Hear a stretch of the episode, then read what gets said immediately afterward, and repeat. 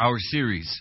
I had called it, and many of you may have seen it on your CD cases, a Protestant's Critique of Rome. And in preparation for this lesson especially, the series has been changed to a Protestant's Protest against Rome. So it's no longer a critique, it is a protest. Amen? So far we have learned that Rome denies the doctrine of sola scriptura. Rome denies that Scripture and Scripture alone is the sole infallible source of authority for faith. Rome believes that she and she alone has the authority to determine what is and what is not Scripture. Rome believes that she and she alone has the authority to interpret what Scripture means and what Scripture does not mean. And Rome also believes that she has the right to determine what is history or what is tradition and what is not tradition. We also learn that Rome denies the biblical truth of sola fide and sola gratia, or faith alone and grace alone.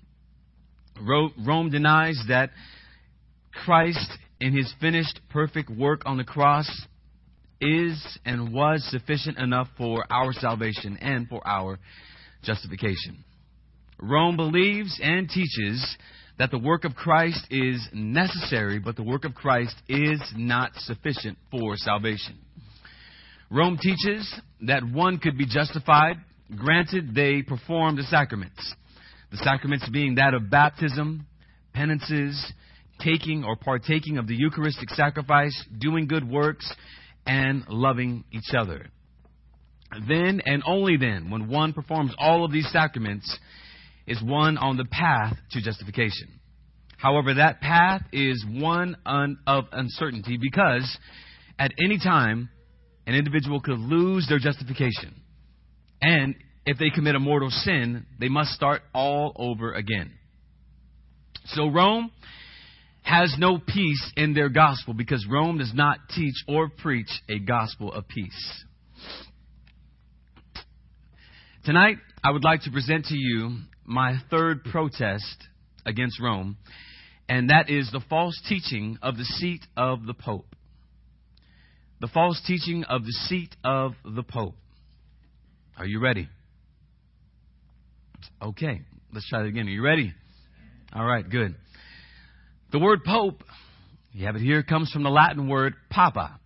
In the Greek, the word is papas, which is a child's word for father. In the first 6 centuries after the ascension of Christ, there was no Pope in Rome, and no one ever knew of what is called a pope. 600 years after the ascension of Christ, no one knew what a pope was, and a pope was never established in Rome. There were people who claimed to be the leader of the church, and they would call themselves the bishop of such and such a place, or they would call themselves the pope. There was at one time 3 different popes claiming to be the pope in 3 separate places. It was not until the 6th century when a man by the name of Henry the Wise was declared the official pope of Rome. This position of pope, it was bought, it was sold for political power. There was no succession from Peter, and any attempt to say that there was a succession from Peter is simply drawing names from a hat and saying, well, it could be this person and it could have been that person, in order to solidify the so-called succession of Peter. The Pope is called the Holy Father, and people who are devout to this man bow before him and kiss his hand, or anything that they can get to. Jesus said that we are to call no one our Father, in the sense that they are the source of spiritual truth. And yet we have many Roman Catholics who will refer to this man as the Holy Father. The Roman Catholic Church claims that Peter was placed in a position of primacy by our Lord Jesus Christ. And this position is one of honor, jurisdiction, and rulership. The same primacy, honor, jurisdiction, and rulership that belongs to, listen, to Christ. Hence, Rome teaches that the Pope is the vicar of Christ on earth. That Latin word, vicar, it is vicarius Christi, or the seat of Christ. The main idea behind the idea of the vicar of Christ is this: the Pope sits in the seat of Christ as his substitute after his ascension. You've got to get this. The Pope is sitting in the seat of Christ as his substitute. He is taking the jurisdiction, the honor, and the primacy that is due to Christ, and it has been placed upon himself. If that does not make you shiver, then towards the end of this lesson, I pray that you will. Well, Rome believes that they have the exact substitute for Christ seated on the seat of Rome, dressed in a mitre or a headdress that is adorned with gold, gems, and precious stones. His garb that he wears is one that costs tens of thousands of dollars. This elaborate headdress that he wears on his head has progressed increasingly in size since it was first worn. If you ever look it up online, you'll see how it has progressively grown in size. What is more, Rome believes that Christ gave Peter the right to become his successor and to sit in his seat when Christ was gone. Rome teaches that the Pope and his successors have been given the right by Christ to take that place of honor, jurisdiction, and rulership over the whole church. So therefore, the person sitting on that seat of Christ is the pastor of all Christians. As Christ is the head of the church, Rome, sitting in that seat, believes that the Pope is the head of the church. According to the dogmatic teachings of Rome, evidence for this seat of primacy given to Peter is found in Matthew 16 and John 21. We're going to go through those extensively in just a few moments. Rome teaches that Peter is the rock of Matthew 16. And Christ, in giving this seat of primacy to Peter, Christ also intends for this seat of Peter to be passed on to other successors. Rome teaches that in this passage, Christ is instituting the office of the Pope for the Christian church. Rome also teaches that when Christ spoke to Peter and said, "Feed my sheep," he was setting Peter apart as the Pope of all the Christians in a way that was different from all of the other apostles. Rome teaches that Peter was the first bishop of Rome, and because of this, Peter passes on this seat to succeeding bishops of Rome. Rome teaches that this has always been true. Listen to me. And anyone who expresses a different perspective or holds a perverse opinion, the anathema of God is placed upon you, meaning the damnation of God is given to you if you are teaching what I'm teaching tonight. We will discuss those two passages in just a few moments. And in our introduction, Rome teaches that the Pope, when speaking ex cathedra, meaning when the Pope is speaking from that chair or from that seat that was given him by Christ, he speaks infallibly. That whatever comes out of his mouth from that seat is without error. It is perfect, and it has no possibility of being wrong. This is the Pope that the people who are Catholics in your family are following. The substitute of Christ. The Vatican Council, Session 2 or Session 4, it says this: "We teach and define that that is a dogma divinely revealed that the Roman Pontiff, when he speaks ex cathedra, that is, when in discharge of the office of pastor and doctor of Christians by virtue of his supreme apostolic authority, he defines a doctrine regarding faith or morals to be held by the universal church by the divine assistance promised to him in Blessed Peter, is possessed of that infallibility with which the divine Redeemer willed that his church should be endowed in defining doctrine regarding faith or morals, and that therefore such definitions of the Roman pontiff are themselves and not from the consent of the church irreformable. Meaning this, it's perfect and it can't be changed. Whatever he says goes, and it cannot be changed because it's perfect and it will never be reformed. So, with the time that we have today, the next 25 minutes, I would like to share with you 4 points. And actually 4 questions that we're going to answer. Was Peter ever in Rome and seen as the Pope of all the Christians? Is Jesus without question speaking to Peter in Matthew chapter 16, and in doing so identifying him as the rock upon which the church is built? Did Jesus establish Peter as the very first pope and head of the Christian church in John chapter 21?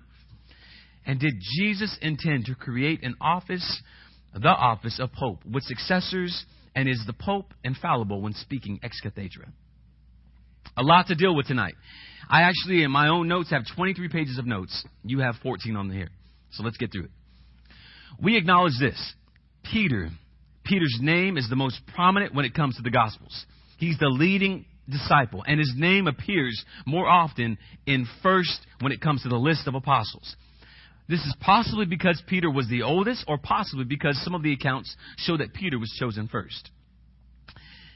Be that as it may, any time that Peter speaks, many times he's the first one to speak up. Sometimes when Peter speaks, he speaks with a blessing. Other times when Peter speaks, he speaks with a rebuke, or he speaks and he is rebuked. For example, immediately after receiving the revelation from the Father concerning the identity of Jesus Christ in Matthew chapter 16, Peter demonstrates his fallibility by rebuking Jesus when Jesus reveals to them that he's going to be crucified and die. Peter pulls Jesus aside and says, "Never, I will never let this happen." And Jesus says to him, "Get behind me, Satan." The same thing happens on the Mount of Transfiguration in Luke chapter 9, when Peter opens up his mouth again. And he wants to build a house on the mountain so that Jesus, Moses, and Elijah and the disciples could all just live there, having heaven on earth. Peter, once again, has no idea what he's talking about, and Jesus is rebuking him again. Peter is prominent in the gospel, but being prominent and being supreme are two completely different things. The Gospels deny that any of the apostles held a position of primacy. None of them was the greatest. The New Testament shows that Peter did not actually take any position of primacy. Let's go to Luke chapter 22. I know that you guys all have places somewhere else. I just want to show you this real quick. Luke chapter 22, verse 24. See, I got it when you got it.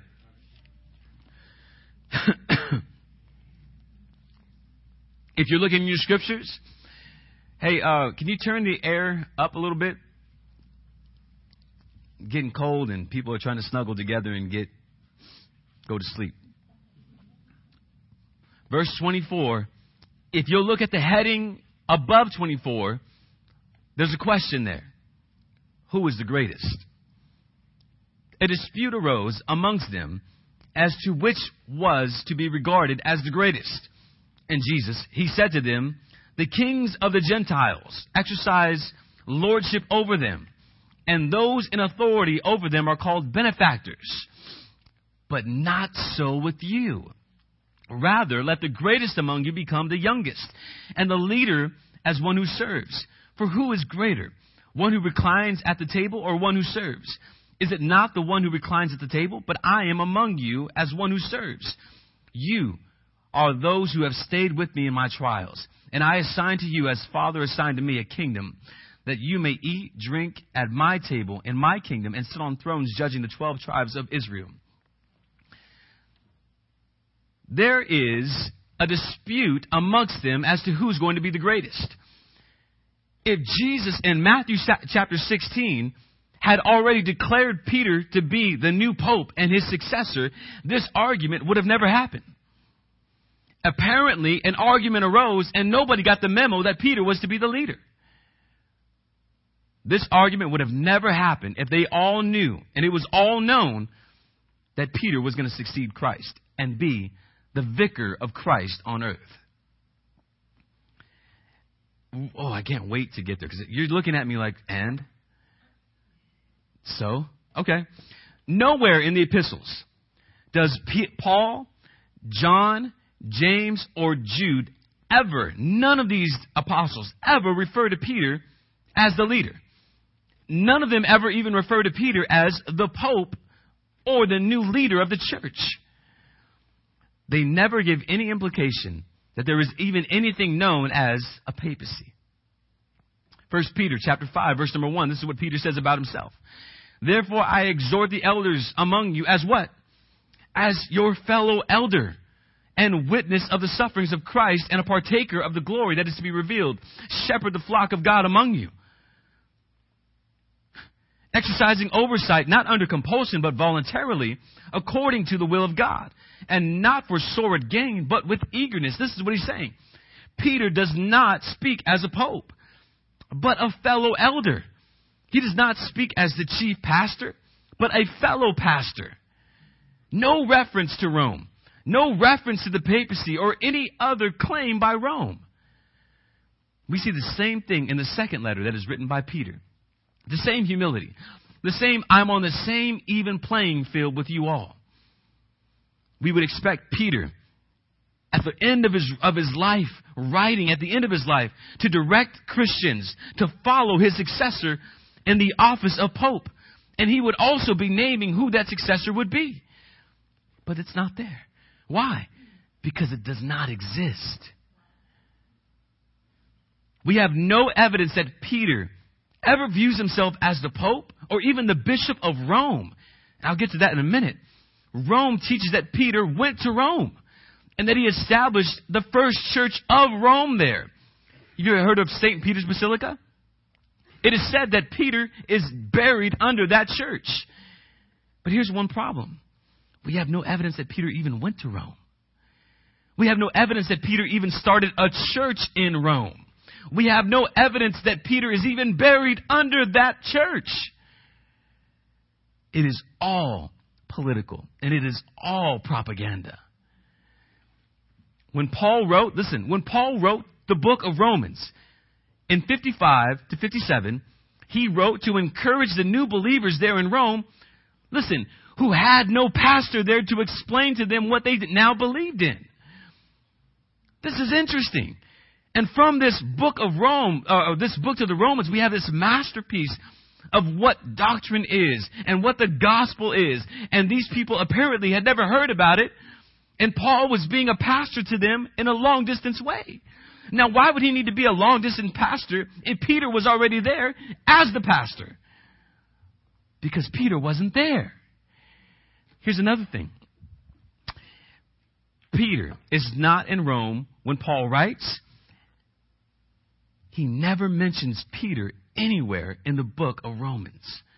Anywhere. As a matter of fact, if you look at the end of the book of Romans, chapter 16, Paul gives a greeting to a number of people. He goes on and on and on. And you would think, out of all the people that he mentions, he would have not forgotten Peter, who was one of the most prominent of the disciples. But Peter's not in that list.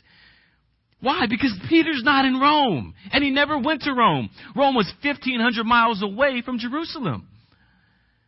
That's exactly where Peter was crucified, in Jerusalem. It would be a big deal for Paul to leave Peter out of that list of hellos. It would be like John writing a letter to this church and not saying, hey, say hello to Pastor Antonio. That would be a huge diss. If he said all your names and not mine. Paul also was writing to Timothy while he was in prison in Rome. And he never mentions Peter. He says, as a matter of fact, in 2 Timothy chapter 4, verse 16, no one came to support me. I'm in Rome. I'm in prison. I'm going to die. No one has come to visit me. If Peter was the pastor there, don't you think he would have came to at least visit Paul? But there is nothing. The book of Acts, it gives us the clearest insight into the function of the early church. If anywhere was going to give us evidence of the fact that Peter was the pope of the church, it would be right there in the book of Acts. But it's not there. As a matter of fact, we see just the opposite. Acts chapter 8, Peter and John are sent to investigate a matter. Acts chapter 11, Peter is called to give an account for his actions when he goes to the house of a Gentile, Cornelius. Acts chapter 15, Peter or the apostles and elders come together to settle a matter. Not the Pope Peter and then the apostles and then the elders. Instead, it's the apostles and the elders. That's a big deal. Peter's not singled out. Instead, they are all one. Peter is considered to be an apostle, no different from all the rest. James is actually the leader of the church in Jerusalem. So why don't we have a succession of James? Now let's break down these two passages together. I'm going to go in reverse. Let's go to John chapter 21. Cyril of Alexandria, who lived between 370 and 444, demonstrates that the earliest and most logical understanding of this passage, John chapter 21, is held by the Protestants and not Roman Catholics. It says this. Keep going. Keep going. Keep going. Right there. If anyone asks, what cause, or let me see what mine says. If anyone asks, for what cause, he asked Simon only though the other disciples were present, and what he means by feed my lambs and the like, we answer this, that St. Peter with the other disciples had already been chosen to the apostleship. But because meanwhile Peter had fallen, for under great fear he had thrice denied the Lord, he now heals him that was sick and exacts a threefold confession in place of his triple denial, contrasting the former with the latter and compensating the fault with the correction. It is this. In John chapter 21, let's turn there. John chapter 21, let me turn there. Verse 15, it says this. When they had finished breakfast, Jesus said to Simon Peter, Simon, son of Jonah, do you love me more than these? He said to him, yes, Lord, you know that I love you. He said to him, feed my lambs. He said to him a second time, Simon, son of John, do you love me? He said to him, yes, Lord, you know that I love you. He said to him, tend my sheep. He said to him a third time, Simon, son of John, do you love me? Peter was grieved because he said to him a third time, do you love me? And he said, Lord, you know everything. You know that I love you. Jesus said, feed my sheep. Why was this done three times? The reason why is this. Jesus is restoring Peter for the three times that he denied Jesus. Jesus is not emphasizing you are now the pastor of our church and you take my place. Instead, he is forgiving Peter for the three times that Peter denied him. The threefold question of Peter, followed by a command to feed the sheep, is an act of what? Restoration. He's restoring Peter, not giving Peter a seat of primacy, but forgiving Peter of the three times that he denied him before man. Nothing in this passage suggests anything to the contrary. Nothing in this passage indicates that only Peter is to be the shepherd of the flock. Only Peter is to sit in the seat of Christ. And if it were that case, then people like Paul, Timothy, James, Titus, and all the others who were leading the churches, they didn't get the memo that Peter was the leader. Acts chapter 20, verse 28 says, be on your guard for yourself and for all the flock, which the Holy Spirit has made you overseers, to shepherd the church of God, which he purchased with his own blood. Paul did not say, since Peter's the chief shepherd, the vicar of Christ, you are to act as under-shepherds to the shepherd Peter. No, instead he says, you are all shepherds. You are all leaders. You are all to take care of the flock. This passage in no way sets Peter apart as the prime head of the church. Matthew chapter 16, you still don't get it and you still don't care. Matthew chapter 16, verse 13.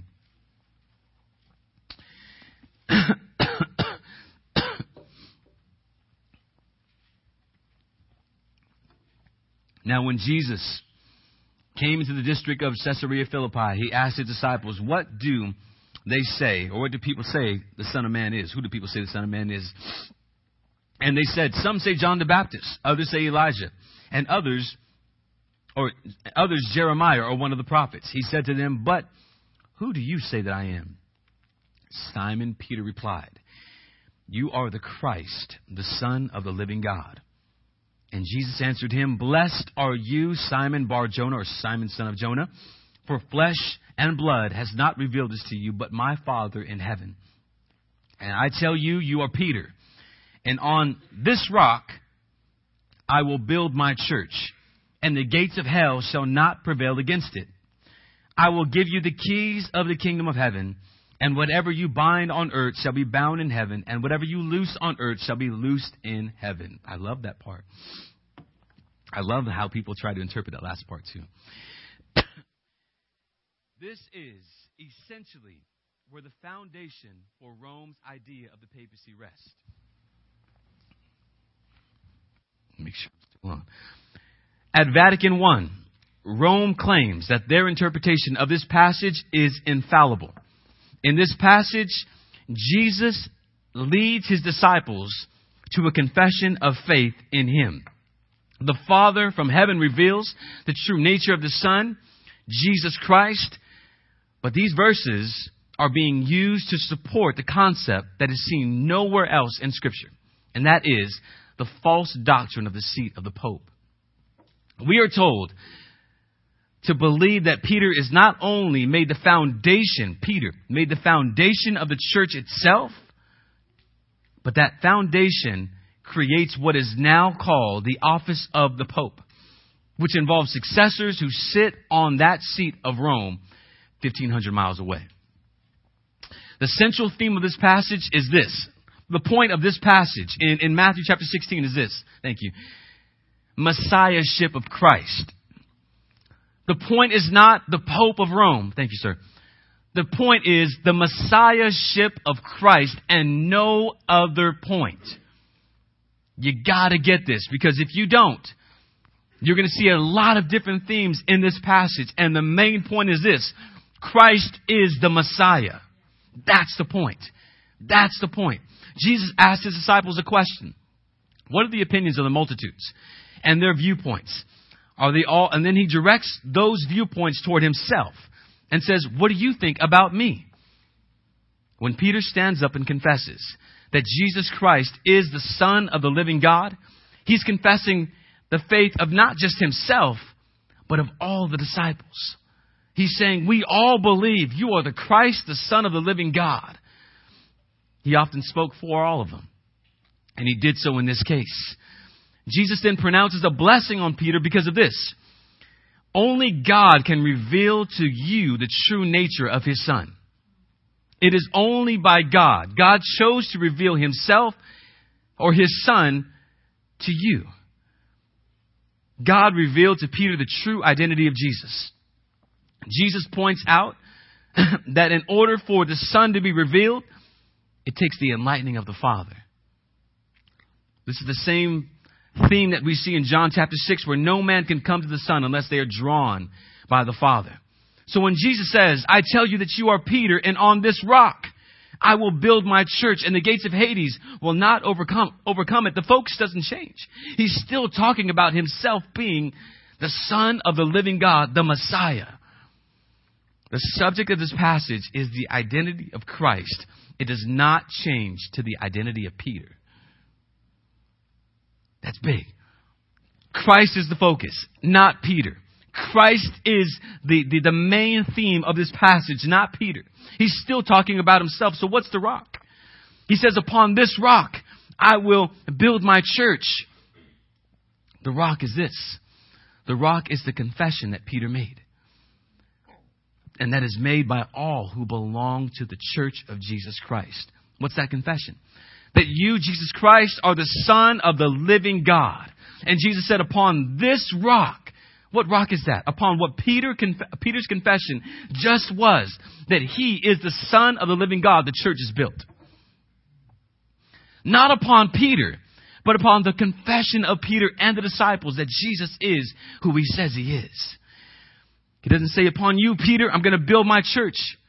It's not Petros. It's Peter. And the church is built on the Petra.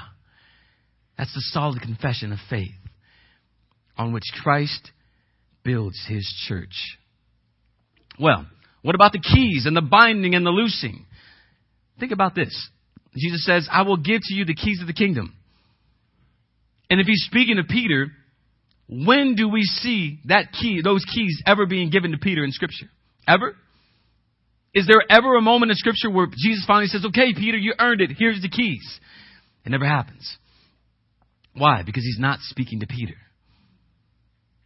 What about this binding and loosing? What exactly does that mean? Binding and loosing are this. It is having the biblical authority to declare someone saved or not saved based upon the rock or the confession of faith. That's huge, because we've heard the binding and loosing is whatever you say, it is. And whatever you don't say, it is. You have the power. What he's talking about is salvation. Because in context, he's saying the rock that the church is built upon is the confession of faith in the Messiah, Jesus Christ. And he gives you and me as believers in the church or in Christ and as a part of the church, the authority to look at someone and say, based upon your confession and based upon your repentance and based upon your life, you are saved. And to also look at someone and say, based upon your lack of confession and your lack of repentance and your lack of turning to Christ, you are not saved. We have this idea that it's not my call. Christ gives us the authority to make it our call. Now, are we the judges of that? Absolutely not. But we definitely can make the call. How many people have we led to Christ? Many. We have the authority to declare based upon the authority of heaven that a person is part of the kingdom or a person is not a part of the kingdom. Based on Scripture.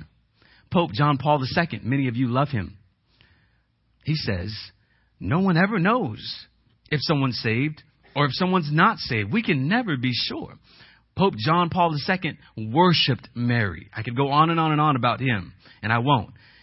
But what about this issue of papal infallibility? A man by the name of Charles Hodge says, there's something simple and grand in this theory, papal infallibility. It is wonderfully adapted to the taste of and wants of men. It relieves them of personal responsibility. Everything is decided for them. Their salvation is secured by merely submitting to be saved by an infallible sin-pardoning and grace-imparting church. We know that when Christ was on the earth, men did not receive or obey him. We know that when the apostles were still living and their authority was still confirmed by signs and wonders and diverse miracles and gifts of the Holy Ghost, the church was distracted by heresies and schisms.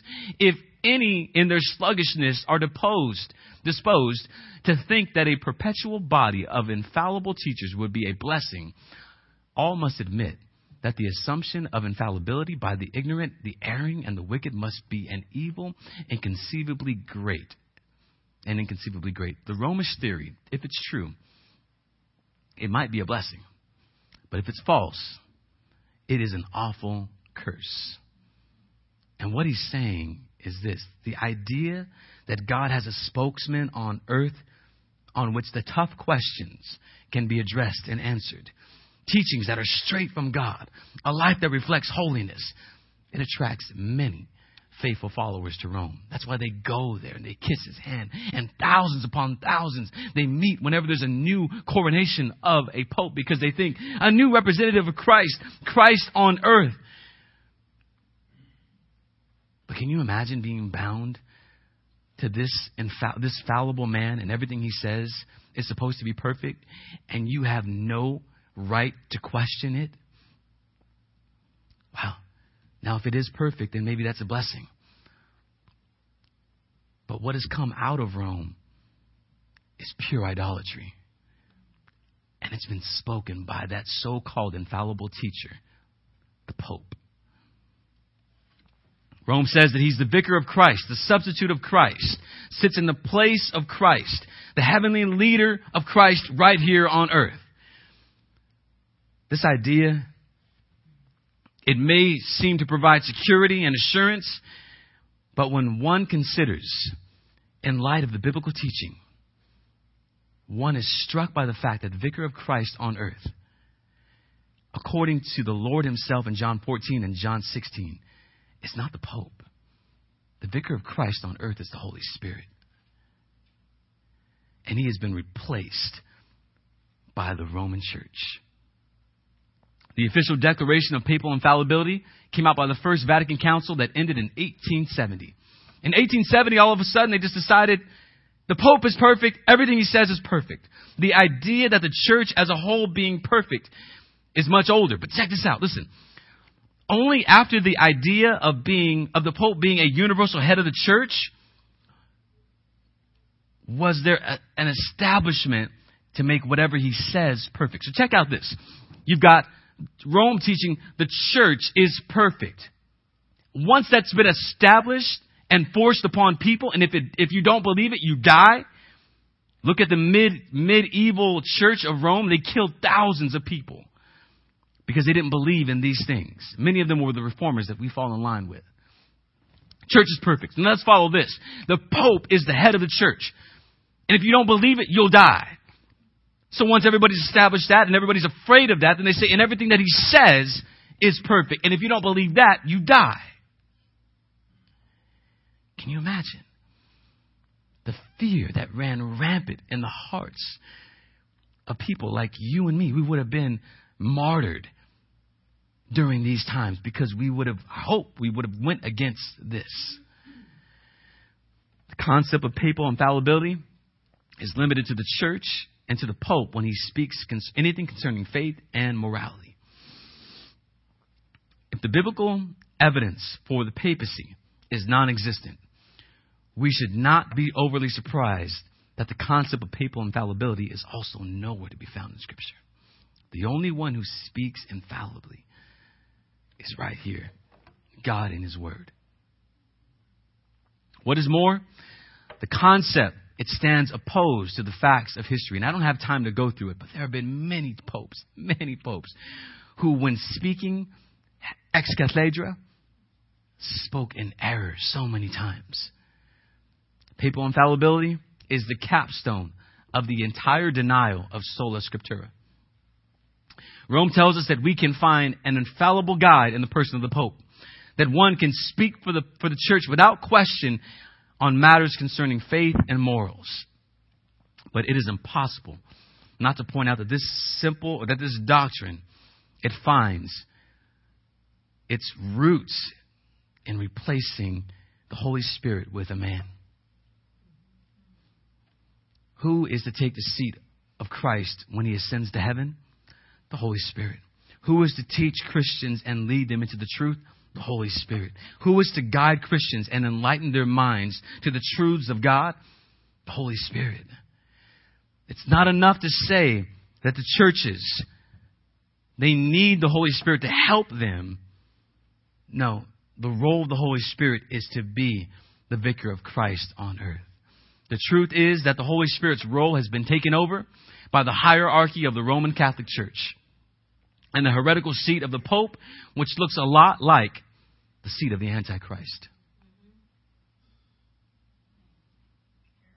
The reformers have always known this, and they stood strong in the opposition to these lies taught by Rome.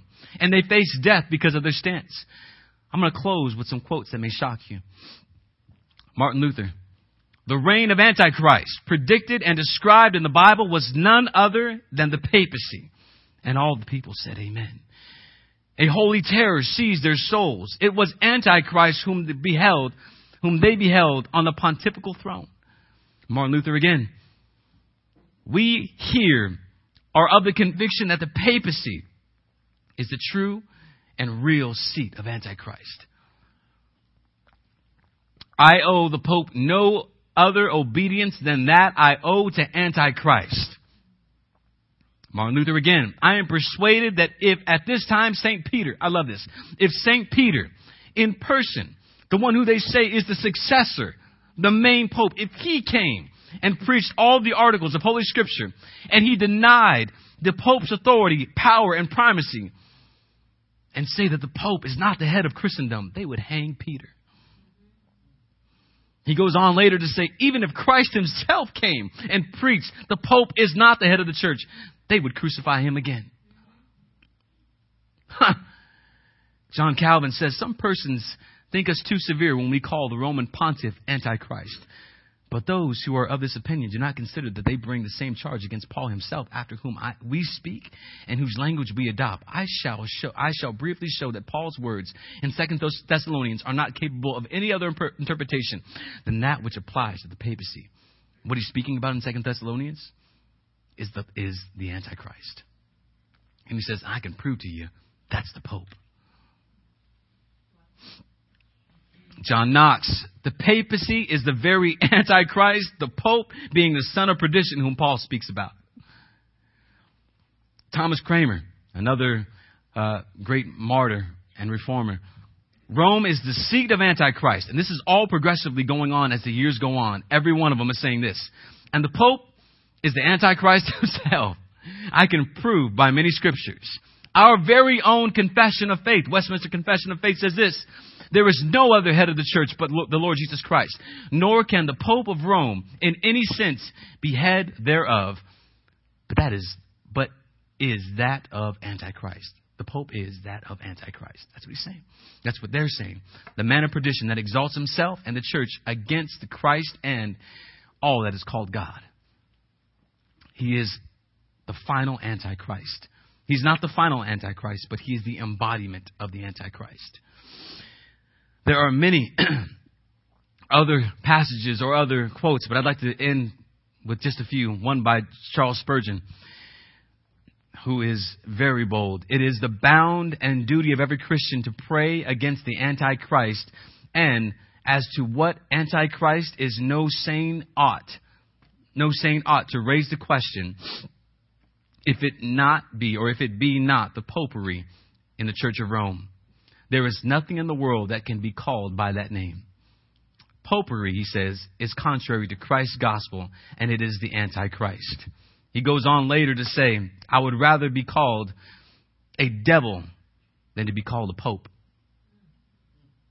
John MacArthur says the papacy is the biggest hoax ever hoaxed upon the world. Rome believes that the Pope is perfect because he's chosen by perfect men. Rome believes that the Pope is the king of the world, that he can impose himself on any king. Rome believes that the Pope is the supreme judge of civil laws and is incapable of being subjected to those civil laws, that he is above all law and above all kings. Listen to this. Whenever a bishop is consecrated, there is an oath of allegiance to the Pope, and this is what it says. With all my power, I will persecute and make war on all heretics and schismatics, that's spelled wrong, who rebel against our Lord, the Pope, and all his successors, so help me God, and these holy gospels of God. This is still said today by every cardinal and bishop who makes a profession of faith. The priest from St. Philip's to St. Jude, when they take their oath, they take their oath as being a substitute of Christ in the church to this day.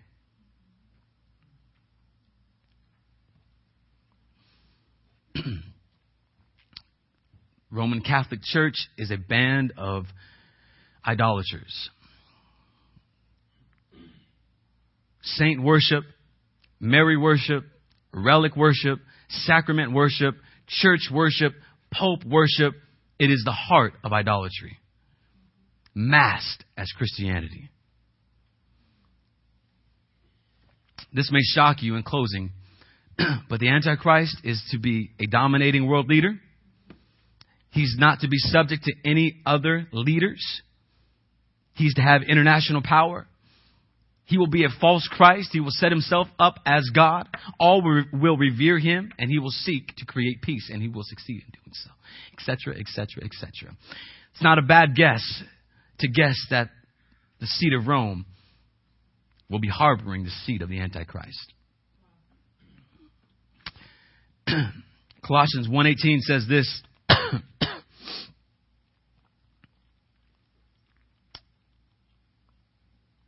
And we're just in time to close here. Colossians 1:18. He, Christ, is the head of the body, the church. He is the beginning, the firstborn from the dead, that in everything he might be preeminent. Christ and Christ alone. It has been the Roman Catholic Church, led by the Pope, who has been the biggest opponent to the gospel of Jesus Christ. If you don't believe me, just ask people like William Tyndale, martyred for his faith and martyred for standing against the beast in Rome.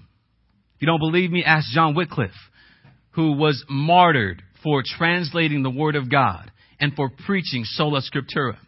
If you don't believe me, ask John Huss, who followed John Wycliffe and who was also martyred and killed for preaching sola scriptura, and that scripture alone has the sole infallible source of authority. If you don't believe me, ask his partner Jerome, who was also killed for preaching the same gospel that we're preaching today. If you don't believe me, ask those who were killed by Bloody Mary, thousands of them, killed by Bloody Mary during the medieval church, where there were 800 who fled to Geneva because they were being persecuted and pursued by Rome. For doing what? For preaching what I'm preaching right now.